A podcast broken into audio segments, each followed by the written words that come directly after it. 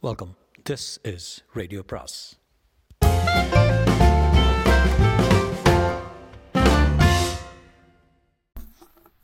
பொன்னியின் செல்வன் அத்தியாயம் முப்பத்தி ரெண்டு ஏன் என்னை வதைக்கிறாய்? சுந்தர சோழர் மிக்க வியப்படைந்தார்.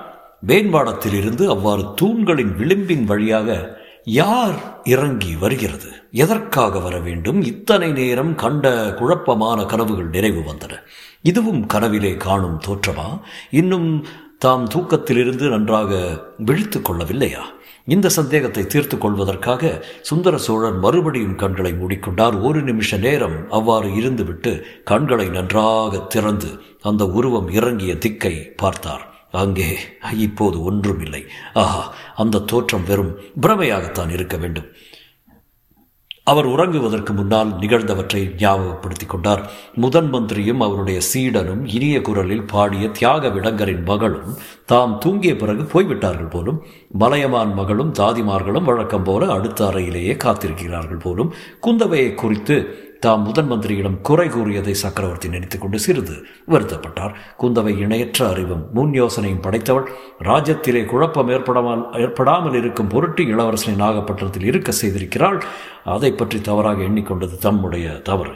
தமது அறிவு சரியான நிலைமையில் இல்லை என்பது சில காலமாக சுந்தர சோழருக்கு தெரிந்திருந்தது.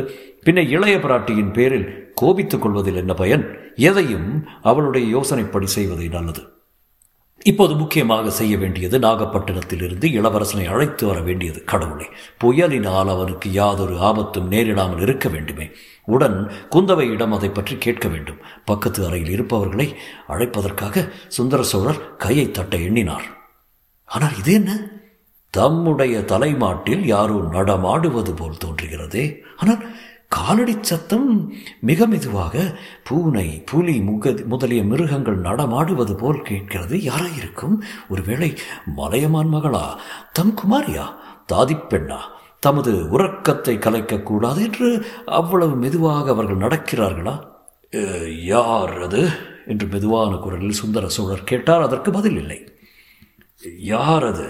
இப்படி எதிரே வா என்று சற்று உரத்த குரலில் கூறினார். அதற்கும் மறுமொழி இல்லை.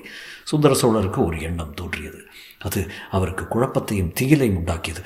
ஒருவேளை அவளாக இருக்குமோ? அவளுடைய ஆவியாக இருக்குமோ? கனவிலே தோன்றிய கிராதகி இப்போது நேரிலும் வந்துவிட்டாளா? நள்ளிரவில் அல்லவா? ஆடை ஆபரண பூஷிதையாக முன் மாலையிலேயே அல்லது ஒருவேளை நள்ளிரவு ஆகிவிட்டதா?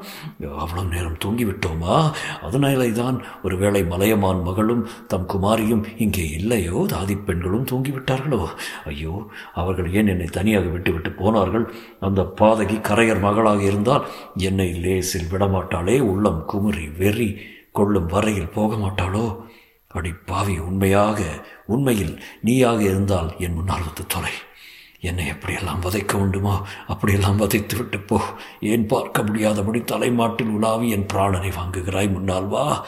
இரத்த பலி கேட்பதற்காக வந்திருக்கிறாயா? வா வா. நீதான் மடியில் கத்தி வைத்திருப்பாயே. புலி கரடிகளை கொன்றாவது கத்தியினால் என்னையும் கொன்றுவிட்டு போய்விடு. என் மக்களை மட்டும் ஒன்றும் செய்யாதே. நான் செய்த குற்றத்துக்காக அவர்களை பழி வாங்காதே. அவர்கள் உனக்கு ஒரு துரோகம் செய்யவில்லையடி. நான் தான் உனக்கு என்ன துரோகம் செய்தேன்? கலங்கரை விளக்கத்தின் உச்சியில் ஏறி கடலில் விழுந்து சாகும்படி நானா சொன்னேன். நீயே செய்த அந்த கோரமான காரியத்துக்கு என்னை எதற்காக வதைக்கிறாய்?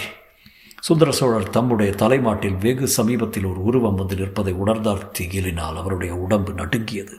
வயிற்றிலிருந்து குடல் மேலே ஏறி நெஞ்சை அடைத்துக் கொண்டது போல் இருந்தது. நெஞ்சு மேலே ஏறி தொண்டையை அடைத்துக் கொண்டது.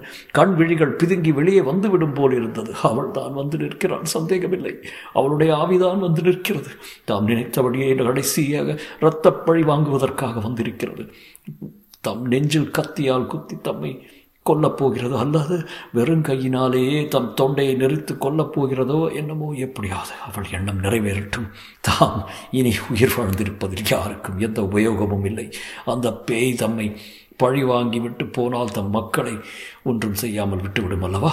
இன்னும் சிறிது நிமிர்ந்து அண்ணாந்து பார்த்தால் மந்தாகினி பேயின் ஆவி வடிவம் தம் கண்களுக்கு புலனாகும் என்று சுந்தர சோழருக்கு தோன்றியது. தலைமாட்டில் அவ்வளவு சமீபத்தில் அந்த உருவம் வந்து நிற்பது போல் இருந்தது அதன் நிழல் கூட அவர் முகத்தில் விழுந்தது போல் இருந்தது ஒரு கணம் நிமிர்ந்து பார்ப்பதற்கு எண்ணினார். அவ்வளவு தைரியம் வரவில்லை. நான் கண்களை இருக மூடிக்கொள்கிறேன். அது செய்வதை செய்துவிட்டு போகட்டும் என்று தீர்மானித்து கண்களை மூடிக்கொண்டார். சற்று நேரம் அப்படியே இருந்தார். அவர் எதிர்பார்ப்பது போல பார்த்தது போல அவர் நெஞ்சில் கூறிய கத்தி இறங்கவும் இல்லை அவர் தொண்டையை இரண்டு ஆவி வடிவ கைகள் பிடித்து நெறிக்கவும் இல்லை அந்த உருவம் அவர் தலைமாட்டில் நின்ற உருவம் அங்கிருந்து நகர்ந்து போய்விட்டதாக தோன்றியது. ஆஹா கரையர் மகள் அவ்வளவு சுலபமாக என்னை விடமாட்டாள். இன்னும் எத்தனை காலம் என்னை உயிரோடு வைத்திருந்து சித்திரவதை செய்து செய்ய வேண்டுமோ செய்வாள். இன்றைக்கு என் கண்ணில் படாமலே திரும்பி தொலைந்து போய்விட்டாலும் போரும் சரி சரி யாரையாவது கூப்பிடலாம். யாராவது அந்த இறை அறைக்குள்ளே வந்தால் இன்னும் இவள் ஒருவேளை இங்கே இருந்தால் மறைந்து போய் தொலைவாள். யார் அங்கே எல்லாரும் எங்கே போனீர்கள்? என்று உரத்த குரலில் கோவிக்கொண்டே சுந்தர சோழர் கண்களை திறந்தார். ஆஹா அவர் எதிரே மஞ்சத்தில் கீழ்ப்புறத்தில் நிற்பது யார்? அவள்தான். சந்தேகமில்லை. அந்த ஊமையின் பேய்தான். தலை விரிகோலமாக நிற்கிறது பேய். அதன் நெற்றியிலே ரத்தம் கொட்டுகிறது. இரத்தப் பழி வாங்க வந்தேன் என்று சொல்லுகிறது போலும் சுந்தர சோழர் உரத்த குரலில் வெறி கொண்டவரைப் போல் அந்த ஆவி உருவத்தை பார்த்த வண்ணமாக கத்தினார். அடி உமைப்பே நீ உயிரோடு இருந்த போதும் வாய் திறந்து பேசாமல் என்னை வதைத்தாய். இப்பொழுதும் என்னை வதைக்கிறாய். எதற்காக வந்திருக்கிறாய் சொல்லு. இரத்த பழி வாங்க வந்திருந்தால் என்னை பழி வாங்கி விட்டு போயேன் சும்மா நிற்கிறாய்? என் முகத்தை இப்படி பரிதாபகமாக வைத்துக் கொண்டிருக்கிறாய்? என்னிடம் ஏதாவது கேட்க வந்திருக்கிறாயா? அப்படியானால் சொல்லு. வாய் திறந்து பேச முடியவில்லை என்றால் சமீட்சையினாலே சொல்லு வெறுமனே நின்று கொண்டு என்னை வதைக்காதே. உன் கண்ணில் ஏன் கண்ணீர் ததும்புகிறது? ஐயையோ விம்மி அழுகிறாயா? என்ன? என்னால் பொறுக்க முடியவில்லையே. ஏதாவது சொல்லுகிறாய் இருந்தால் சொல்லு. இல்லாவிட்டால் தொலைந்து போ. போக மாட்டாயா ஏன் போக மாட்டாய் என்னை என்ன செய்ய வேண்டும் என்று தான் எண்ணிக்கொண்டிருக்கிறாய்? என் அருமை மகனை சின்னஞ்சிறு குழந்தை காவேரி வெள்ளத்தில் அமுக்கி கொல்ல பார்த்தவள் தானே நீ? கடவுள் அருளால் உன் எண்ணம் பலிக்கவில்லை. இனியும் பலிக்கப் போவதில்லை. அடி பாதகி இன்னும் எதற்காக என் நெஞ்சை பிளக்கிறவர் பிளக்கிறவள் போல பார்த்து கொண்டிருக்கிறாய்? போ போ போக மாட்டாயா? போக மாட்டாயா? இதோ உன்னை போகும்படி செய்கிறேன் பார். இப்படி சொல்லிக்கொண்டே சுந்தர சோழர் தமது அருகில் கை கெட்டும் தூரத்தில் என்ன பொருள் இருக்கிறது என்று பார்த்தால் பஞ்ச உலோகங்களினால் செய்த அகல் விளக்கு ஒன்றுதான் அவ்விதம் கைக்கு கிடைப்பதாக தென்பட்டது. அதை எடுத்துக்கொண்டு போ பேயே போ என்று அலறிக்கொண்டு மந்தாகிரி பேயின் முகத்தை குறிபார்த்து வீசி எறிந்தார். திருமால் எறிந்த சக்கராயுதத்தைப் போல் அந்த தீபம் சுடர்விட்டு எரிந்த வண்ணம் அந்த பெண் உருவத்தை நோக்கி பாய்ந்து சென்றது. அப்போது சுந்தர சோழர் பே என்று கருதிய அந்த பெண் உருவத்தில் வாயிலிருந்து ஒரு ஓலக்குரல் கிளம்பிற்று. சுந்தர சோழருடைய ஏழு நாடியும் ஒடுங்கி அவருடைய உடலும் சதையும் எலும்பும் எலும்புக்குள்ளே இருந்த ஜீவ சத்து முறைந்து போயின. தீபம் அந்த உருவத்தின் முகத்தின் மீது விழவில்லை. சற்று முன்னாலேயே தரையில் விழுந்து உருண்டு டனங் டனங் என்று சத்தமிட்டது. அகல் விளக்கு அணைந்துவிட்ட போதிலும் நல்ல வேளையாக அந்த அறையின் இன்னொரு பக்கத்தில் வேறொரு தீபம் எரிந்து கொண்டிருந்தது. அதன் மங்கலான வெளிச்சத்தில் சுந்தர சோழர் உற்று பார்த்து மந்தாகினியின் ஆவி வடிவம் இன்னும் அங்கேயே நிற்பதைக் கண்டார். அதனுடைய முகத்தில் விவரிக்க முடியாத வேதனை ஒரு கணம் காணப்பட்டது. பின்னர் அது கடைசி முறையாக ஒரு தடவை சுந்தர சோழரை அளவில்லாத ஆதங்கத்துடன் பார்த்துவிட்டு திரும்பி அங்கிருந்து போவதற்கு எத்தனித்தது? அந்த நேரத்திலே தான் சுந்தர சோழன் உள்ளத்திலே முதன் முதலாக ஒரு சந்தேகம் உதித்தது. இது மந்தாகினியின் ஆவி உருவமா அல்லது அவளை வடிவ வடிவதில் வடிவத்தில் முழுக்க முழுக்க ஒத்த இன்னொரு ஸ்திரீயா அவளுடன் இரட்டையாக பிறந்த சகோதரியா அல்லது ஒருவேளை ஒருவேளை அவளேதானா? அவள் சாகவில்லையா? இன்னும் உயிரோடு இருக்கிறாளா? தான் தாம் நினைத்ததெல்லாம் தவறா. அவளையா அவளையாக இருக்கும் பட்சத்தில் அவள் பேரில் தாம் விளக்கை எடுத்து எறிந்தது எவ்வளவு கொடுமை. அவளுடைய முகத்தில் சற்று முன் காணப்பட்ட பரிதாபம் மாறி விவரிக்க முடியாத வேதனை தோன்றியதே. தம்முடைய கொடூரத்தை எண்ணி அவள் வேதனைப்பட்டாளோ? ஆஹா அதோ அவள் திரும்பி போக எத்தனிக்கிறாள்? எந்த பக்கம் போகலாம் என்று பார்க்கிறாள். பெண்ணே ஈ கரையர் மகள் மந்தாகினியா? அல்லது அவளுடைய ஆவி வடிவமா? அல்லது அவளுடன் பிறந்த சகோதரியா? நில் நில் போகாதே. உண்மையை சொல்லிவிட்டு போ.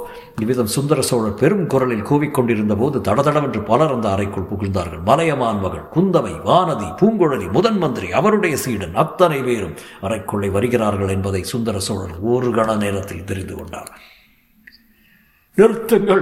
அவள் ஓடிப்போகாமல் தடுத்து நிறுத்துங்கள். அவள் யார் எதற்காக வந்தாள் என்பதை கேளுங்கள் என்று சுந்தர சோழர் அலறினார். உள்ளே வந்தவர்கள் அவ்வளவு பேரும் ஒரு கணம் வியப்பினால் திகைத்து போய் நின்றார்கள். சுந்தர சோழன் வெறி கொண்ட முகத்தோற்றமும் அவருடைய அலரும் குரலில் துரித்த பயங்கரமும் அவர்களுடைய பீதியை உண்டாக்கின. மந்தாகினி தேவியை அங்கே பார்த்தது அவர்களை வியப்பு வெள்ளத்தில் திக்குமுக்காட செய்தது. இன்னது செய்வது என்று அறியாமல் எல்லாரும் சற்று நேரம் அசைவற்று நின்றார்கள். முதன் மந்திரி அனிருத்தர் நிலைமை இன்னதென்பதும் அது எவ்வாறு நேர்ந்திருக்கக்கூடும் என்பதை ஒருவாறு ஊகித்து உணர்ந்து கொண்டார். அவர் பூங்குழலியை பார்த்து பெண்ணே இவள்தானே உன் அத்தை? என்றார். ஆமையா? என்றார் பூங்குழலி. திருமலை ஏன் மரம் போல நிற்கிறாய்? மந்தாகினி தேவி ஓடப்பாய்கிறார் அவளை தடுத்து நிறுத்து சக்கரவர்த்தியின் கட்டளை என்றார். ஆழ்வார்க்கடியான் தன் வாழ்நாளில் முதன்முறையாக குருவின் கட்டளைக்கு கீழ்ப்படிய மறுத்தான். ஐயா அதை காட்டிலும் புயற்காற்றை தடுத்து நிறுத்தும்படி என்னை கட்டளையிடுங்கள் என்றான். இதற்குள் பூங்குழலி சும்மா இருக்கவில்லை. ஒரே பாய்ச்சலாக ஓடிச் சென்று அத்தையின் தோளை பிடித்துக் கொண்டாள். மந்தாகினி அவளை உதறி தள்ளிவிட்டு ஓடினாள். ஆழ்வார்க்கடியான் சட்டென்று ஒரு காரியம் செய்தான். சற்று முன்னால் முதன் மந்திரி முதலியவர்கள் நுழைந்து வந்த கதவண்டை சென்று அதை சாதித்தாளிட்டான் பிறகு கதவை யாரும் திறக்க முடியாதபடி கைகளை விரித்து கொண்டு நின்றான். வேடர்களால் சூழ்ந்து கொள்ளப்பட்ட மானைப் போல நாலு புறமும் பார்த்து மிரண்டு விழித்தாள் மந்தாகினி. தப்பிச் செல்வதற்கு வேறு வழி இல்லை என்று தான் இறங்கி வந்த வழியாக ஏறிச் செல்ல வேண்டியதுதான் என்று தீர்மானித்து கொண்டாள். அவள் மேல் மாடியை நோக்கிய பார்வையிலிருந்து அவளுடைய உத்தேசத்தை மற்றவர்களும் அறிந்து கொண்டார்கள். சுந்தர சோழர் விடியுங்கள் அவளை பிடித்து நிறுத்துங்கள். அவள் எதற்காக வந்தாள்? யாரை பழிவாங்க வந்தாள்? என்று கேளுங்கள் என்று மேலும் கத்தினார். தூணின் வழியாக மேல் மாடத்துக்கு ஏறிச் செல்ல ஆயத்தமாயிருந்த மந்தாகினி தேவியிடம் மறுபடியும் பூங்குழலி ஓடி நெருங்கினாள். இம்முறை அவளை பிடித்து நிறுத்துவதற்கு பதிலாக பூங்குழலி கையினால் சமீட்சை செய்து ஏதோ கூற முயன்றாள். மந்தாகதினி அதன் பொருளை தெரிந்து கொண்டவள் போல கீழே விழுந்து கிடந்த அகல் விளக்கை சுட்டி காட்டினாள். இதை கவனித்துக் கொண்டிருந்த குந்தவை அப்பா பெரியம்மாவின் பேரில் தாங்கள் தான் விளக்கை எடுத்து எறிந்தீர்களா? என்று கேட்டாள். மகளே அந்த பேய் என்னை பார்த்த பார்வையை என்னால் சகிக்க முடியவில்லை. அதனால் விளக்கை எடுத்து எறிந்தேன் என்றார் சுந்தர சோழர் தந்தையே பேயும் இல்லை ஆவியும் இல்லை. உயிரோடு இருக்கும் மாத மாதரசியை தான் அப்பா பெரிய சாகவே இல்லை. முதன் மந்திரியை கேளுங்கள் எல்லாம் சொல்லுவார் என்று குந்தவை கூறிவிட்டு மந்தாகினியும் பூங்குழலியும் மௌன வாக்குவாதம் செய்து கொண்டிருந்த காட்சியை பார்த்தார். உடனே அந்த இடத்துக்கு பாய்ந்து சென்றாள். மகளே அவளிடம் போகாதே.